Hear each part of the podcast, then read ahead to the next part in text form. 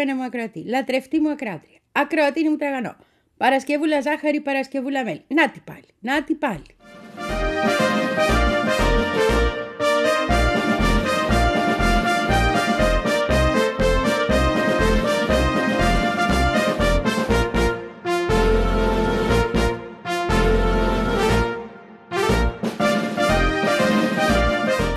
Που λες χτες, εκεί που καθόμουν, είχα μία έκλαμψη. Λέω γιατί την Παρασκευή να κάνω, τώρα που θα αρχίσει και ανταλλαγή και τα λοιπά με το καλό, μία εκπομπή με ειδήσεις που έτσι και αλλιώς μαζεύονται ειδήσεις και πάντα θα λέμε ειδήσεις.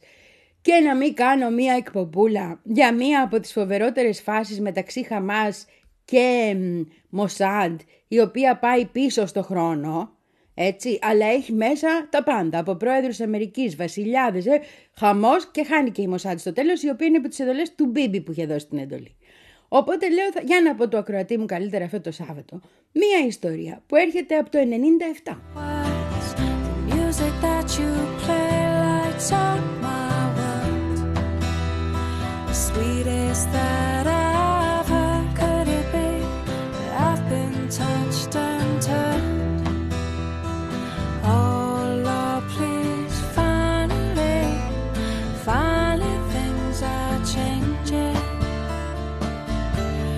This land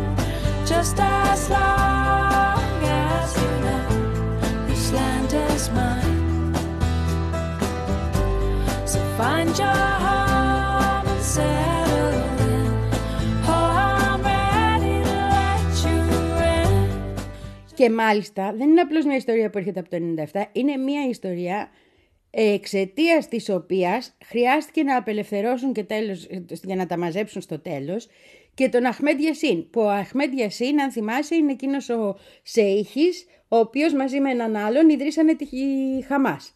Ο παραπληγικός Σεΐχης που ήταν πάντα στο καροτσάκι. Αυτός. Λοιπόν, και είπα καλύτερα να πω αυτή την ιστορία γιατί έχει πλάκα και πάει και με Σαββατοκύριακο. Έχει πλάκα. Τέλος πάντων. Έχει ένα ενδιαφέρον, είναι λίγο, πώς να σου πω, σαν να βλέπεις ταινία.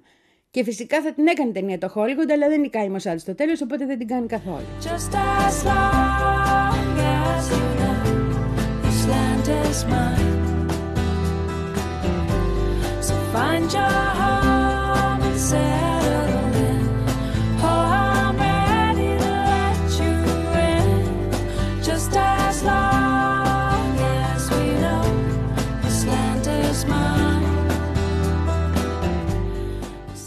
Όπως ξέρεις λοιπόν, τη Χαμάς τη θεωρούν τρομοκράτησα το Ισραήλ, κάποτε η Ευρωπαϊκή Ένωση και, κάποτε, και σίγουρα οι Ηνωμένες Πολιτείες, αλλά δεν τη θεωρεί η τρομοκρατική οργάνωση ο Ρευκός Κόσμος.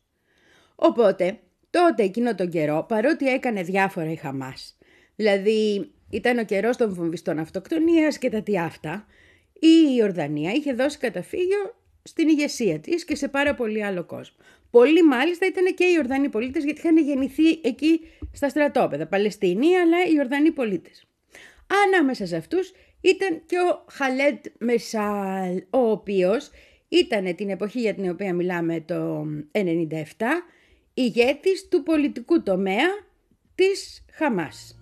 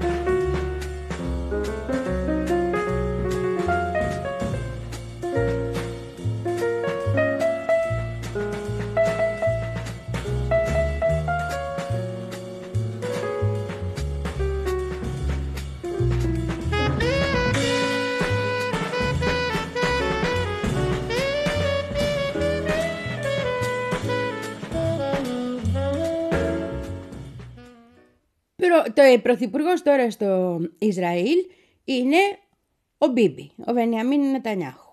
Ναι. Υπουργός του είναι ο Αριέλ Σαρών. Το κάθαρμα που ευθύνεται για τι σφαγή τη Άμπρα και σε Τίλα. Με, ε, μεγάλο κάθαρμα. Όταν πέθανε, δηλαδή για όλους λέω Θεός χωρέστον, γι' αυτόν είπα σκατά στον τάφο της. Το λέω να ξέρεις δηλαδή ότι τέτοια μικροψυχιά έχω. Λοιπόν, αυτόν και τον Πινοτσέτ νομίζω το έχω πει, για δύο το έχω πει. Ε, Ω τώρα. Ω τώρα, ναι, πού θα πάει και ο Μπίμπι, έχεις δίκιο. Λοιπόν, άλλο ήθελα να πω. Είναι τότε λοιπόν ο Μπίμπι και ο Μπίμπι αποφασίζει ότι πρέπει να τους φάμε αυτούς της Χαμάς. Δεν πρέπει να μείνει κανένας και δίνει εντολή στη Μοσάντ να φάνε τον Χαλέτ ε, Μεσάλ. Αλλά έχουν το εξής πρόβλημα. Εκείνο τον καιρό που έχουν γίνει τα όσλα και οι συμφωνίες και όλα, έχουν υπογράψει και ειρηνευτική συμφωνία με την Ιορδανία. Ω τότε είχαν μόνο με την Αίγυπτο που είχε χάσει τον πόλεμο κτλ. Τα έχουμε πει αυτά. Οπότε επειδή έχουν υπογράψει και με την Ιορδανία, δεν μπορούν να πάνε να σκορτώνουν οι Ιορδανόπολίτημε στην Ιορδανία. Κατάλαβες; Και πρέπει να το κάνουν με έναν τρόπο που να μην τους καταλάβουν. Οπότε δηλαδή πιστόλια, μαχαίρια τέτοια, ε, εκρήξεις σε αυτοκίνητα, δηλαδή συνηθισμένοι τρόποι της Μοσάντα αποκλείονται. Και αποφασίζουν να το κάνουν με δηλητήριο.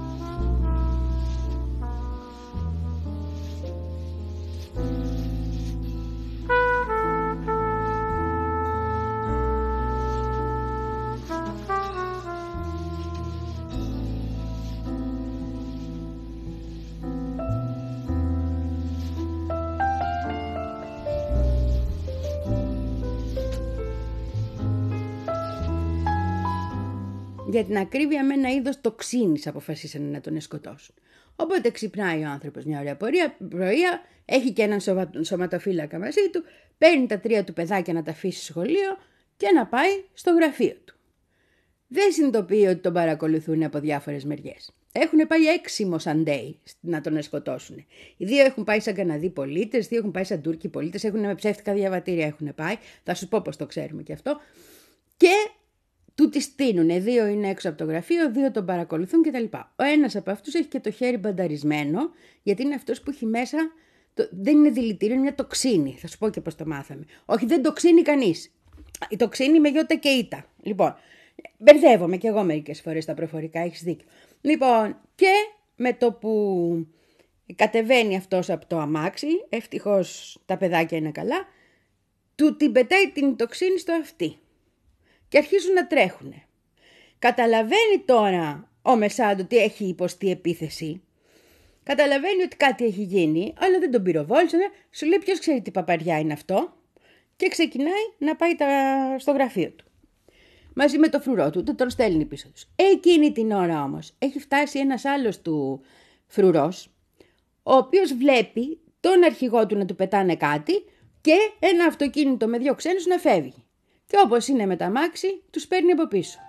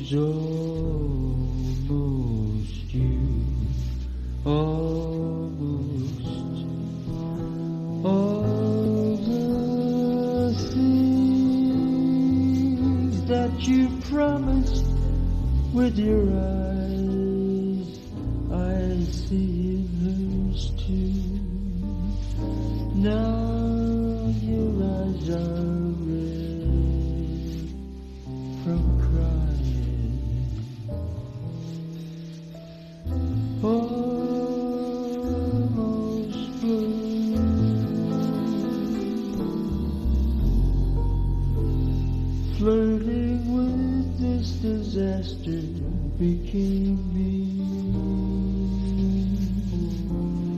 It named me as a fool to be.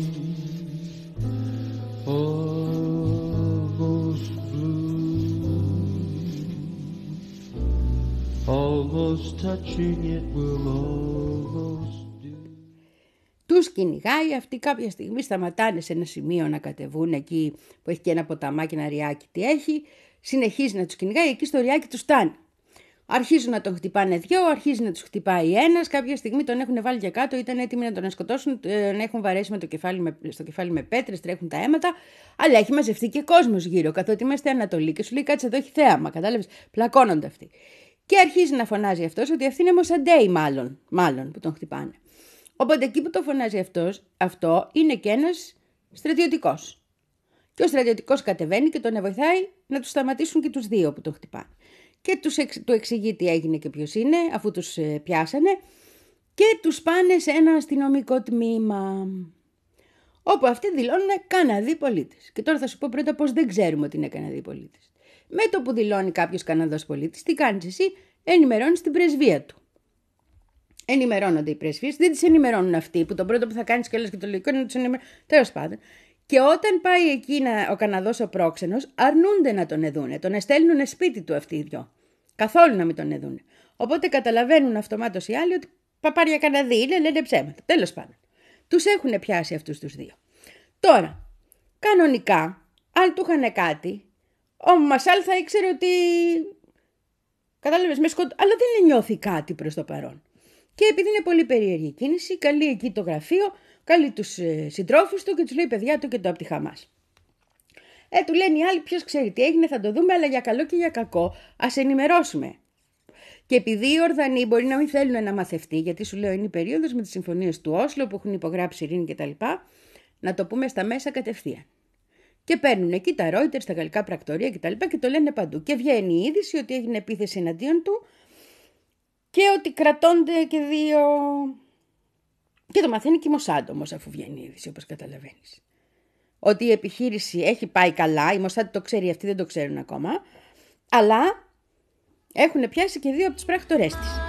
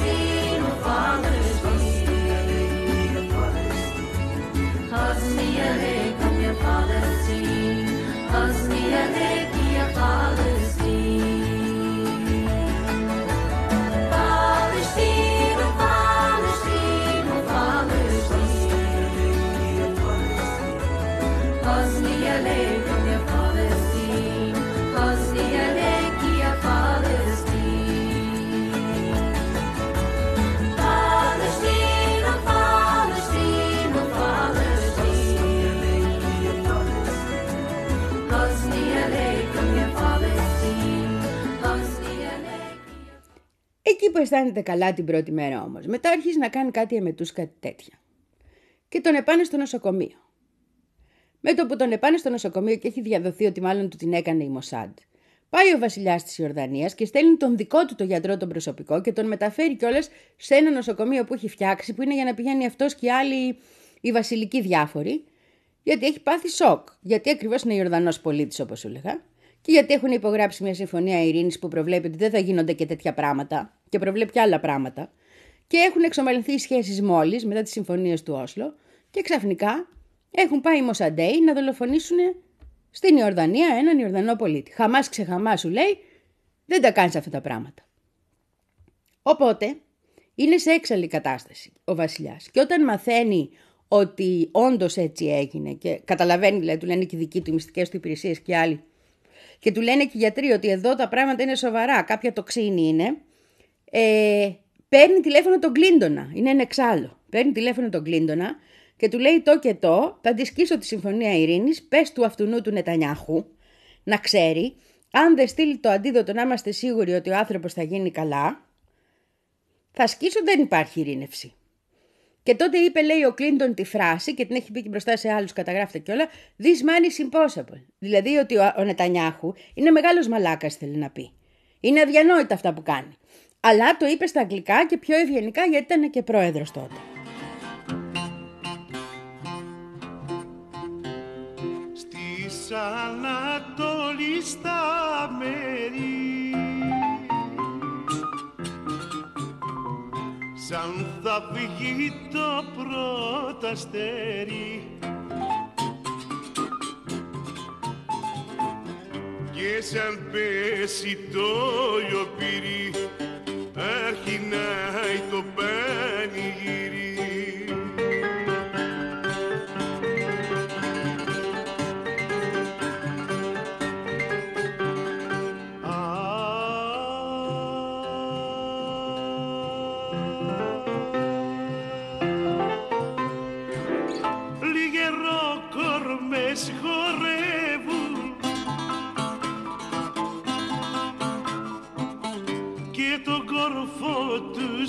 τους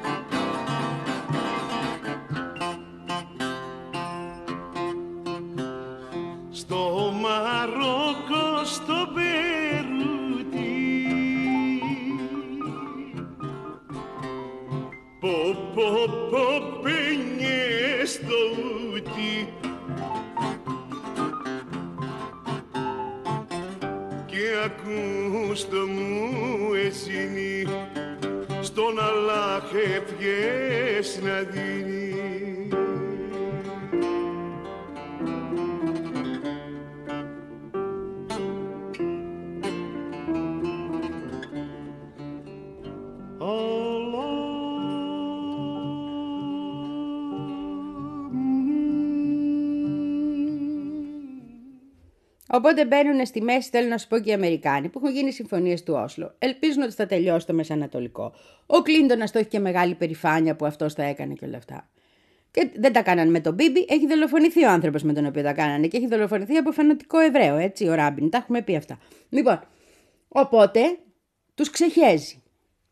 Και η Μοσάντ επίσης ξεχέζεται από τον Μπίμπι, στυλ μια δουλειά σας είπα να κάνετε και δεν την κάνατε σωστά. Ε, Διευθυντής της Μοσάντ τότε είναι ένας που θεωρείται σοσιαλιστής. Είναι αυτός ο Ντάνιο Γιάτομ, ο οποίος ήταν με τους εργατικούς βουλευτής μετά. Για να καταλάβεις δηλαδή τι σημαίνει να είσαι σοσιαλιστής στο τέτοιο. Ήταν διευθυντής της Μοσάντ και ήταν αυτός που είχε ανακατα- αναλάβει να καθαρίσει τον ε, επικίνδυνο ηγέτη του πολιτικού φορέα της Χαμάς, το Χαλέντ Μεσάλ.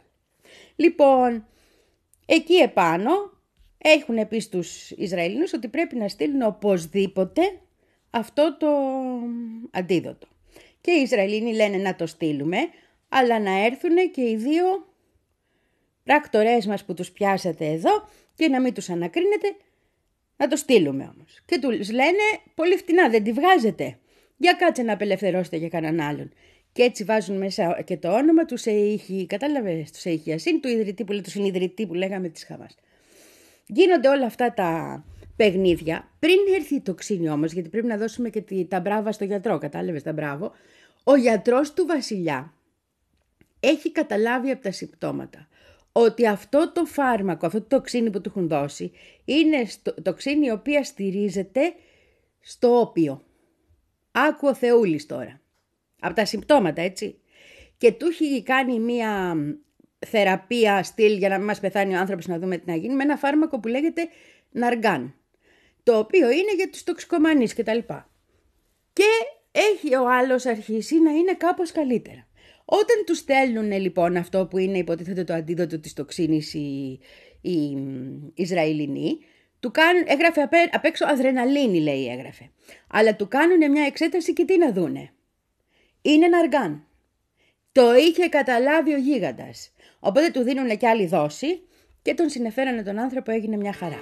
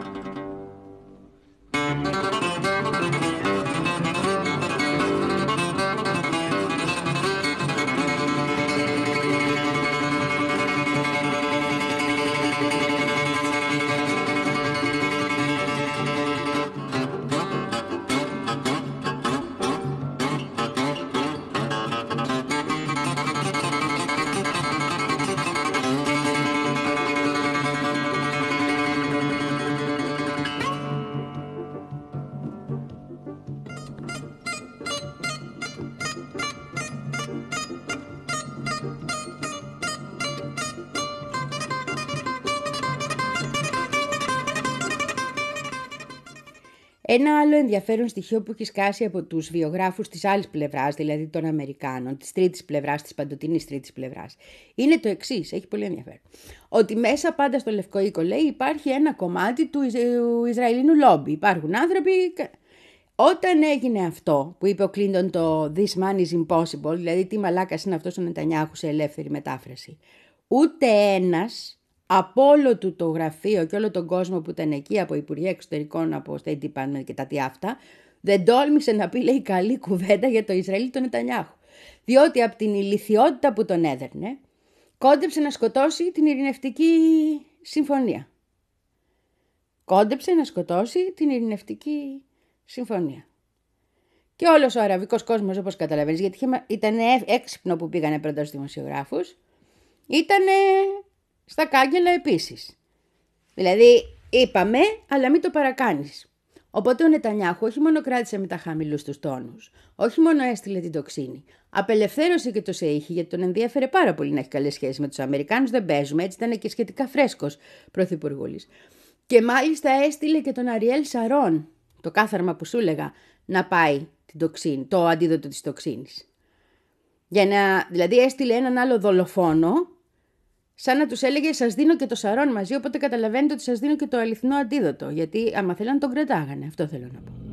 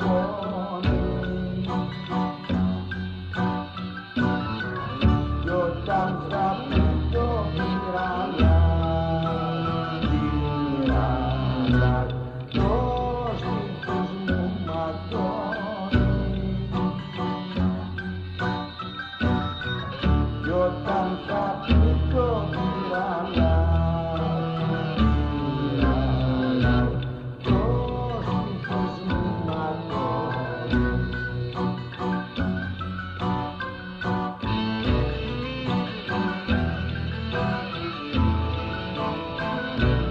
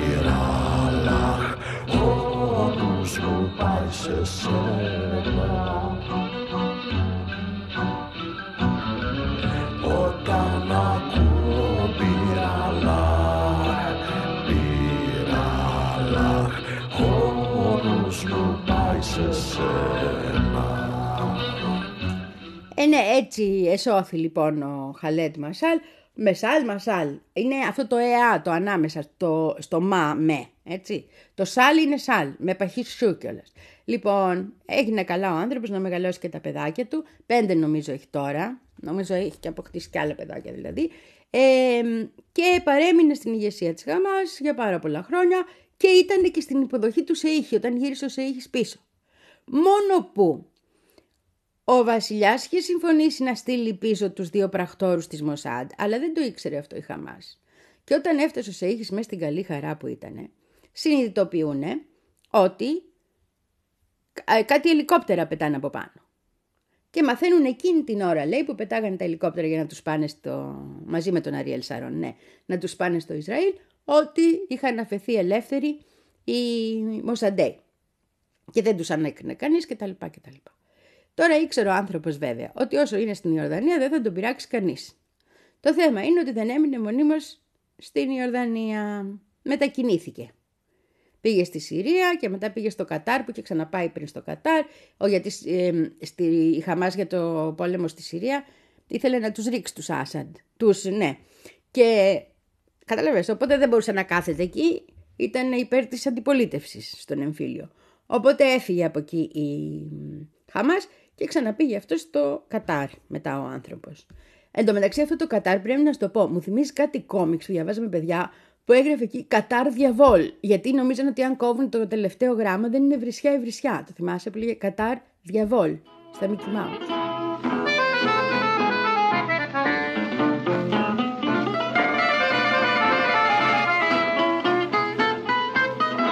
Μπροστά σημαίνιο το φεγγάρι στην αφισμένη κουρμαλιά.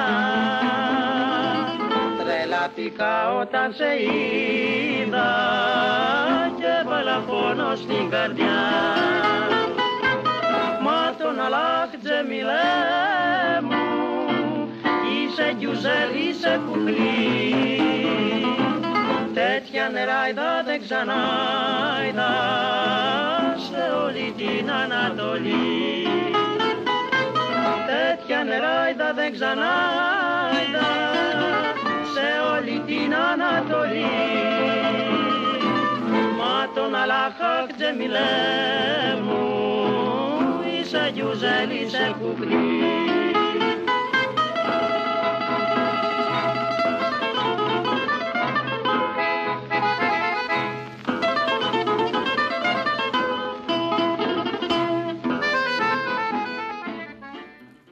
Ακούμε τραγουδάκια τα οποία απευθύνονται στον Αλάχ και τα περισσότερα έρχονται από μια, ή μιλάνε για τον Αλάχ και τα περισσότερα έρχονται από μια εποχή που δεν θεωρούσαμε ότι όλος αυτός ο υπέροχος κόσμος εδώ της ε, λεγόμενης Μέσης Ανατολής, ο αραβικός κόσμος μαζί, είναι εχθρικός, θεωρούσαμε ότι είναι ένας κόσμος δικός μας και πολύ κοντινός μας. Και παραμένει τέτοιος, εμείς δεν το θεωρούμε πια σε ένα μεγάλο βαθμό, όχι όλοι, αλλά σε ένα μεγάλο βαθμό. μου Είσαι γκιουζέλ, είσαι κουκλής Τέτοια νεράιδα δεν ξανά είδα σε όλη την Ανατολή. Τέτοια νεράιδα δεν ξανά είδα σε όλη την Ανατολή. Μα τον Αλάχαχ Τζεμιλέ μου είσαι γκιουζέλ, είσαι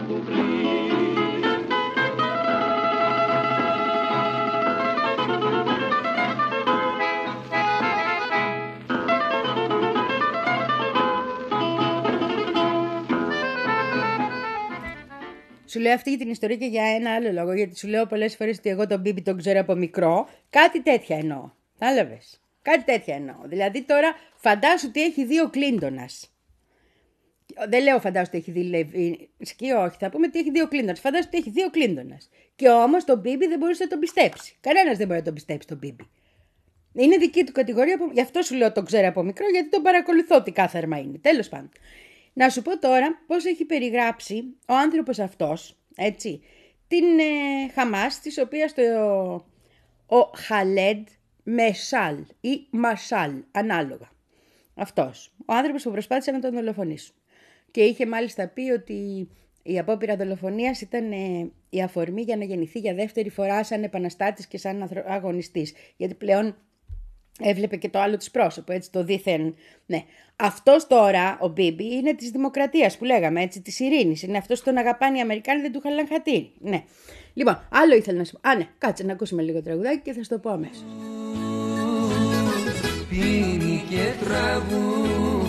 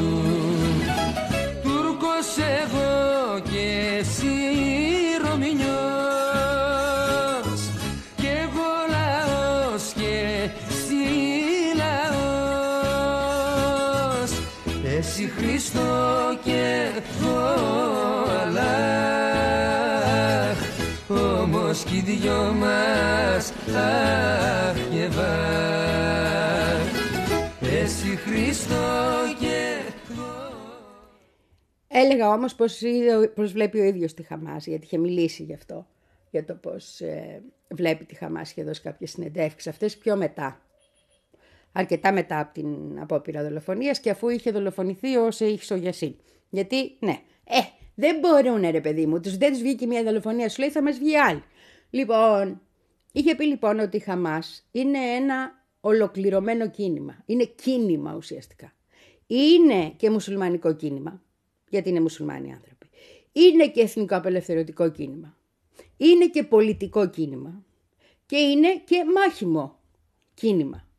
Με πολιτιστικές και κοινωνικές διαστάσεις. Με λειτουργίες για το λαό, γιατί ακριβώς δεν υπάρχουν. Με προσπάθεια να οικοδομήσει θεσμούς και να τους διδάξει. Όποιος λέει βλέπει τη Χαμάς μόνος ως θρησκευτική, μόνος ως πολιτική, μόνος ως στρατιωτική, δεν βλέπει τη Χαμάς. Δεν είναι, λέει, ένα πολιτικό κόμμα με ένοπλη πε- πτέρυγα. Είναι όλα τα άλλα. Τότε σε εκείνη τη συνέντευξη είχε πει ότι οι μεγαλύτεροι υποκριτές είναι οι Αμερικάνοι, γιατί ένας δημοκρατικά εκλεγμένος ηγέτης, εννοούσε της- της Χαμάς, δεν τους, αν δεν τους κάνει, δεν είναι, το λένε τύρανο. Κατάλαβες. Ενώ άμα τους κάνει, καλή ώρα ο Μπίμπι, το λένε δημοκράτη και ηγέτη μεγάλο. Το καλή ώρα ο Μπίμπι δεν το είπε, εκείνος το λέω εγώ.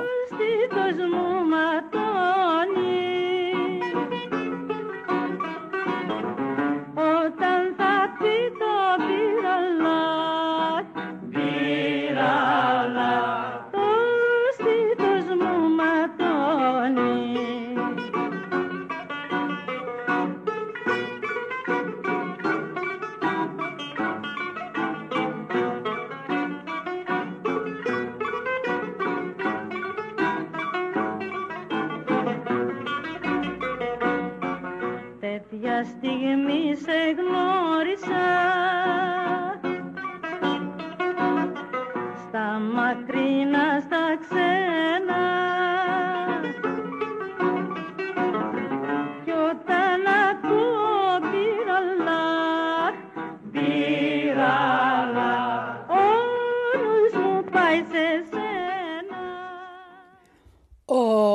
νους μου πάει σε σένα Ο, ο όσο για το Σέιχη Γιασίν, να σου το πω και αυτό πώς έγινε η δολοφονία, ότι όσο είναι αλλού δεν τρέχει μία, αλλά αυτός ονειρευόταν να γυρίσει στη Γάζα. Όλοι τους ονειρεύονται να γυρίσουν ε, στη Γάζα. Οπότε ο, ο Σέιχης Γιασίν γύρισε. Όταν γύρισε στη Γάζα τους ήταν πολύ πιο εύκολο να τον ε, σκοτώσουν. Ε, ο- Το 2004, δηλαδή από αυτά τα γεγονότα που σου είπα είναι 7 χρόνια μετά. Και ποιος ήταν πρωθυπουργός, πες εσύ τότε. Ήτανε πρωθυπουργός ο Αριέλ Σαρών. Αυτό το λένε στο χωριό μου αλλαξοκολλιές. Κατάλαβες, φεύγει ο ένας φασίστας, έρχεται ο άλλος φασίστας. Στη μαύρη ξενιτιά μου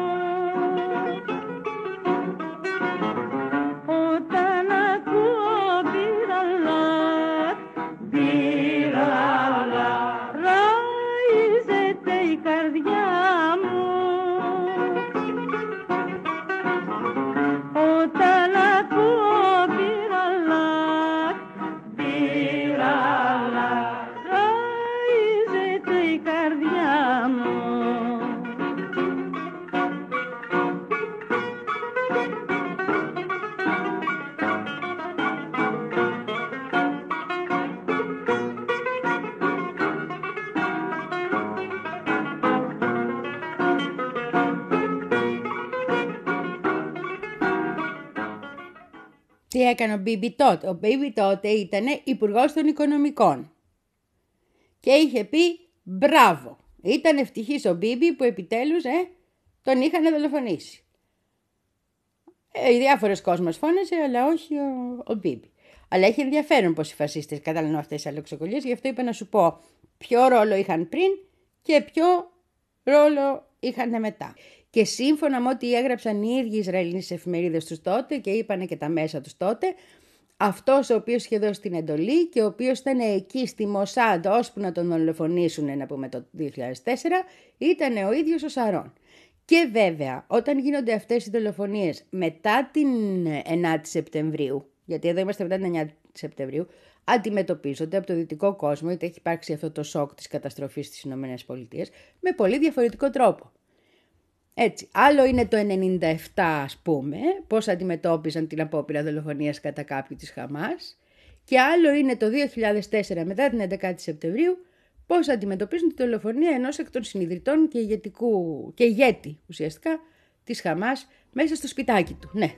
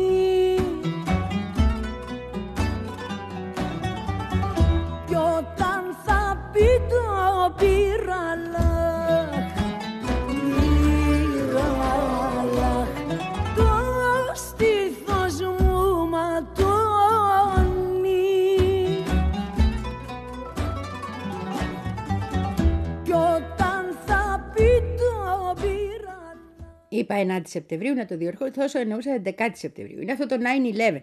Επειδή πάρα πολλά πράγματα που τα διαβάζω, έχω σημειώσει, έχω κρατήσει, είναι στα αγγλικά, καμιά φορά παρασύρωμαι. Να με διορθώνεις κι εσύ. Τώρα το είδα, το κατάλαβα σε δεύτερη ακρόαση και είπα να κάνω τη διόρθωση μόνη μου. Αλλά και άλλες φορές μπορεί να μου ξεφεύγει τίποτα. Παρακαλώ πάρα πολύ. Μ' αρέσουν οι παρατηρήσεις, διορθώνομαι.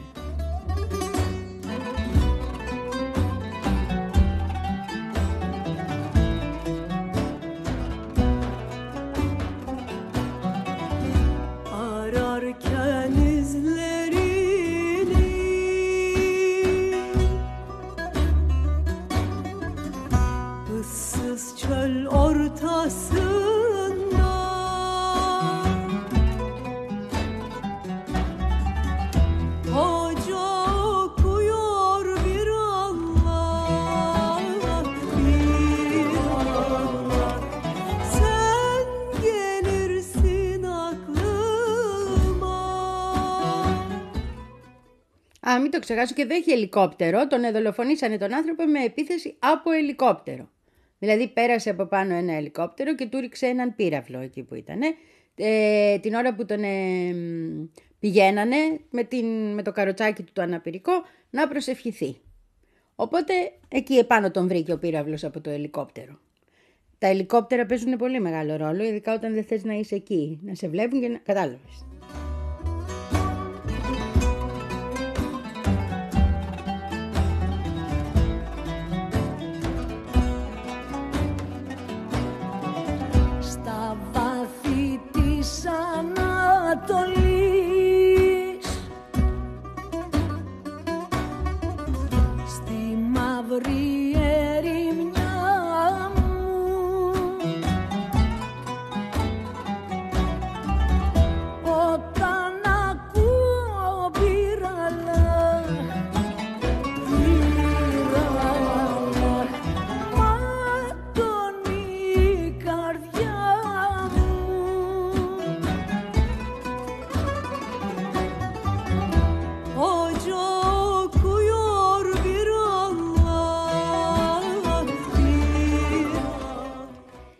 Επειδή ακούς διάφορα του Still from the River to the Sea και τι θα γίνει και τα λοιπά, να σου πω ότι ο Μασάλ είχε, αυτός που τη γλίτωσε από την απόπειρα δολοφονίας, ναι, είχε δώσει μια συνέντευξη μετά την νίκη της Χαμάς το 2006 στις εκλογές. Και είχε πει ο άνθρωπος ότι ναι θέλουμε ειρήνη. Ή μια μακρά εκεχηρία να μπορέσουμε και εμείς να φτιάξουμε τη ζωή μας. Αλλά για την ειρήνη χρειάζονται δύο πράγματα. Το ένα, όσοι έχουν διωχθεί από τις αιστείες τους Παλαιστίνοι να μπορέσουν να γυρίσουν εκεί. Και το δεύτερο, το Ισραήλ να επιστρέψει τις γέες που έχει καταλάβει μετά το 67. Δηλαδή να γυρίσει στα σύνορα το 67. Δηλαδή αυτό που λέει και ο ΟΗΕ. Αλλά το βασικό πρόβλημα, και το είχαν πει και τότε οι Ισραηλοί, δεν σου λέω ποιον είχαν πρωθυπουργό, φαντάζεσαι εσύ, ε, ότι δεν θα, επιστρέψουν, ποτέ- δεν θα επιτρέψουν ποτέ την επιστροφή των προσφύγων. Αυτό είναι το βασικότερο ζήτημα. Γιατί ακριβώς θα υπάρξει αλλίωση του καθαρού εβραϊκού κράτους που από την ίδρυσή του πρέπει να είναι ένα εβραϊκό κράτος.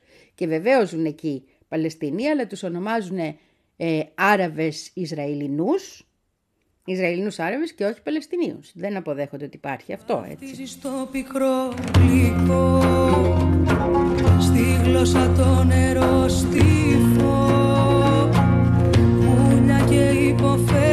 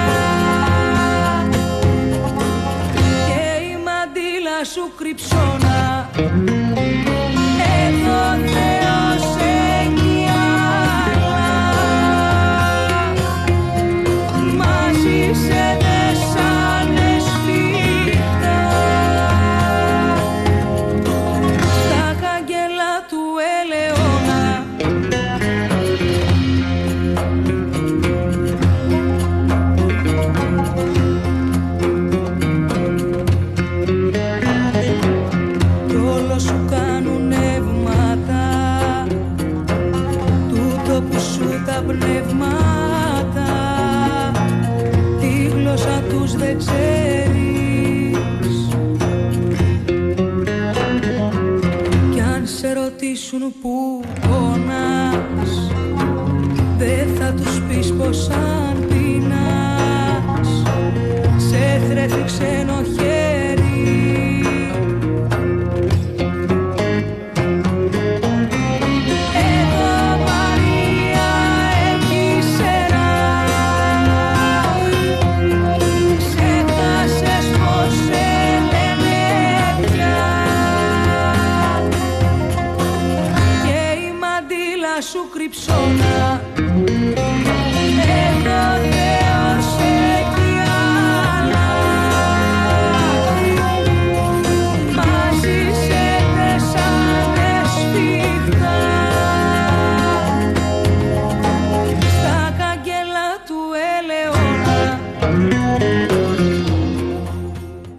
Οι θέσεις αυτές της Χαμάς, οι νεότερες δηλαδή, είναι και, δηλαδή είναι και ο λόγος που όταν πήγανε στα Ηνωμένα Έθνη το 18 ε, και ζητήσανε να τους ε, καταδικάσουν τα Ηνωμένα Έθνη ως ε, τρομοκρατική οργάνωση, δεν πέρασε. Δεν πέρασε αυτό. Γιατί άλλες χώρες δεν πήγαν καθόλου να ψηφίσουν, άλλες χώρες δήλωσαν απούσες, λευκόσα να λέμε, και οι περισσότεροι, και για να πάρθει μια τέτοια απόφαση χρειάζεται τα δύο τρίτα των μελών. Ε, η Δύση μόνη της δεν τα καταφέρει με αυτά και όσους και να πιέσει. Δεν το βγάζει το δύο τρίτα, κατάλαβες. Οπότε δεν έχει καταδικαστεί ως τρομοκρατική οργάνωση από το Ηνωμένα Έθνη. Για τις περισσότερες χώρες του κόσμου συνεχίζει να είναι μια πολιτική οργάνωση. Το ότι εμείς τη θεωρούμε εδώ στην Ευρωπαϊκή Ένωση τρομοκρατική και άρα έχουν δικαίωμα και τα κανάλια να τη λένε τρομοκρατική και ό,τι άλλο θέλουν, δεν σημαίνει ότι είναι και τέτοια για όλο τον κόσμο. Είναι άλλο η αποφάση του ΟΗΕ και είναι άλλο η αποφάση των κρατών. Και χαρακτηριστικό στο πόσο δύσκολο είναι να εφαρμοστούν και οι αποφάσεις του ΟΗΕ, γιατί πες ότι το έλεγαν, έτσι, είναι το τι γίνεται με την Κούβα. Που η Κούβα χρόνια, το 30 χρόνια τώρα λέει ο ΟΗΕ, όλοι εκτός από δύο-τρεις χώρες, ότι θα πρέπει να ελευθερωθεί από το παράνομο καταχρηστικό και δολοφονικό εμπάργκο των Ηνωμένων Πολιτειών. Έτσι. Και οι Ηνωμένες Πολιτείες το γράφουν εκεί που δεν πιάνει μιλάνη, γιατί είναι Ηνωμένες Πολιτείες. Οπότε τα δύο μέτρα και δύο σταθμά, ναι, είναι πολύ συχνά, τα έχουμε ξαναπεί, δεν πειράζει, τα επαναλαμβάνουμε δεδομένης ευκαιρίας. Διότι η επανάληψη είναι η μήτρη της μαθήσεως.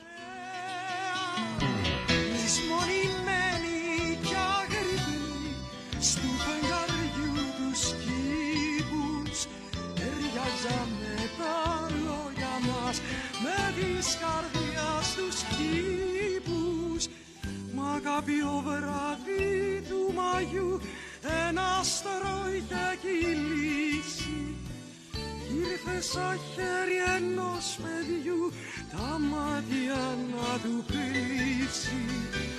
Μα κάποιο βράδυ του Μαγιού ένα άστρο είχε κυλήσει Ήρθε σαν χέρι ενός παιδιού τα μάτια να του κλείσει Κι άνοιξα τα δυο στη θεία μου να τα έχει προς κεφάλι ώσπου να σβήσει το όνειρο και να ξυπνήσει πάλι.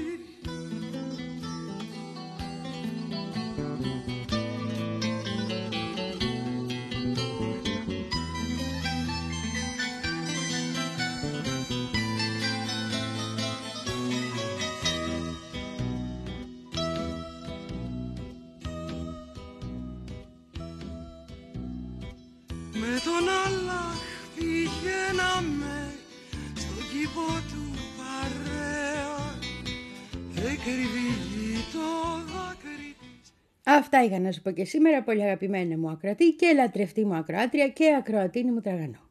Σε χαιρετώ, σου εύχομαι ένα υπέροχο Σαββατοκύριακο. Εύχομαι να πάνε όλα καλά και να δούμε ελεύθερους ανθρώπους και να μην δούμε άλλους νεκρούς. Φαίνεται προς τα εκεί πάμε και άλλη εκδεξιά να μην δούμε που φαίνεται ότι προς τα εκεί δεν πάμε. Στην Ευρώπη τουλάχιστον και μας πήραν και την αρχή. Θα δούμε, θα δούμε. Θα δούμε. Εδώ είμαστε. Αφού εμείς αγωνιζόμαστε κάποτε θα βενσερέμος. Εξού και το ράδιο, έτσι δεν είναι. Φιλάκια πολλά. Θα τα πούμε τη Δευτέρα.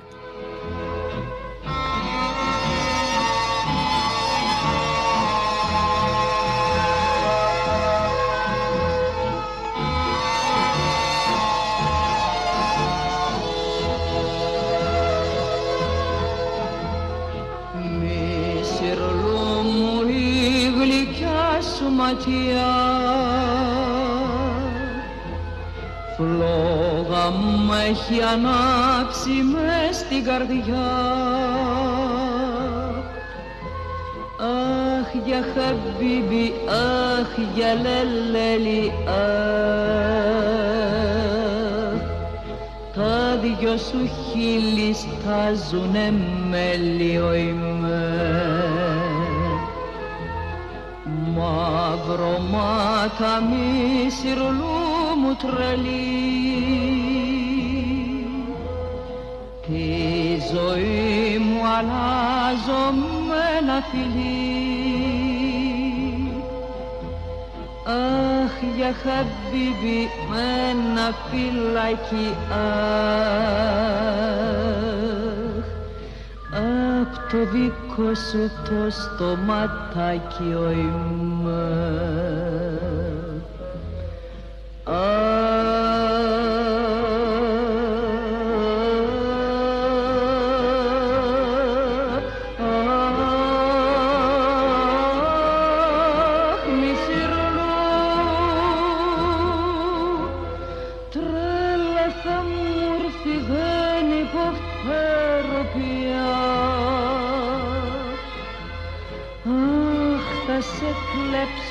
Μέσα την αραπιά.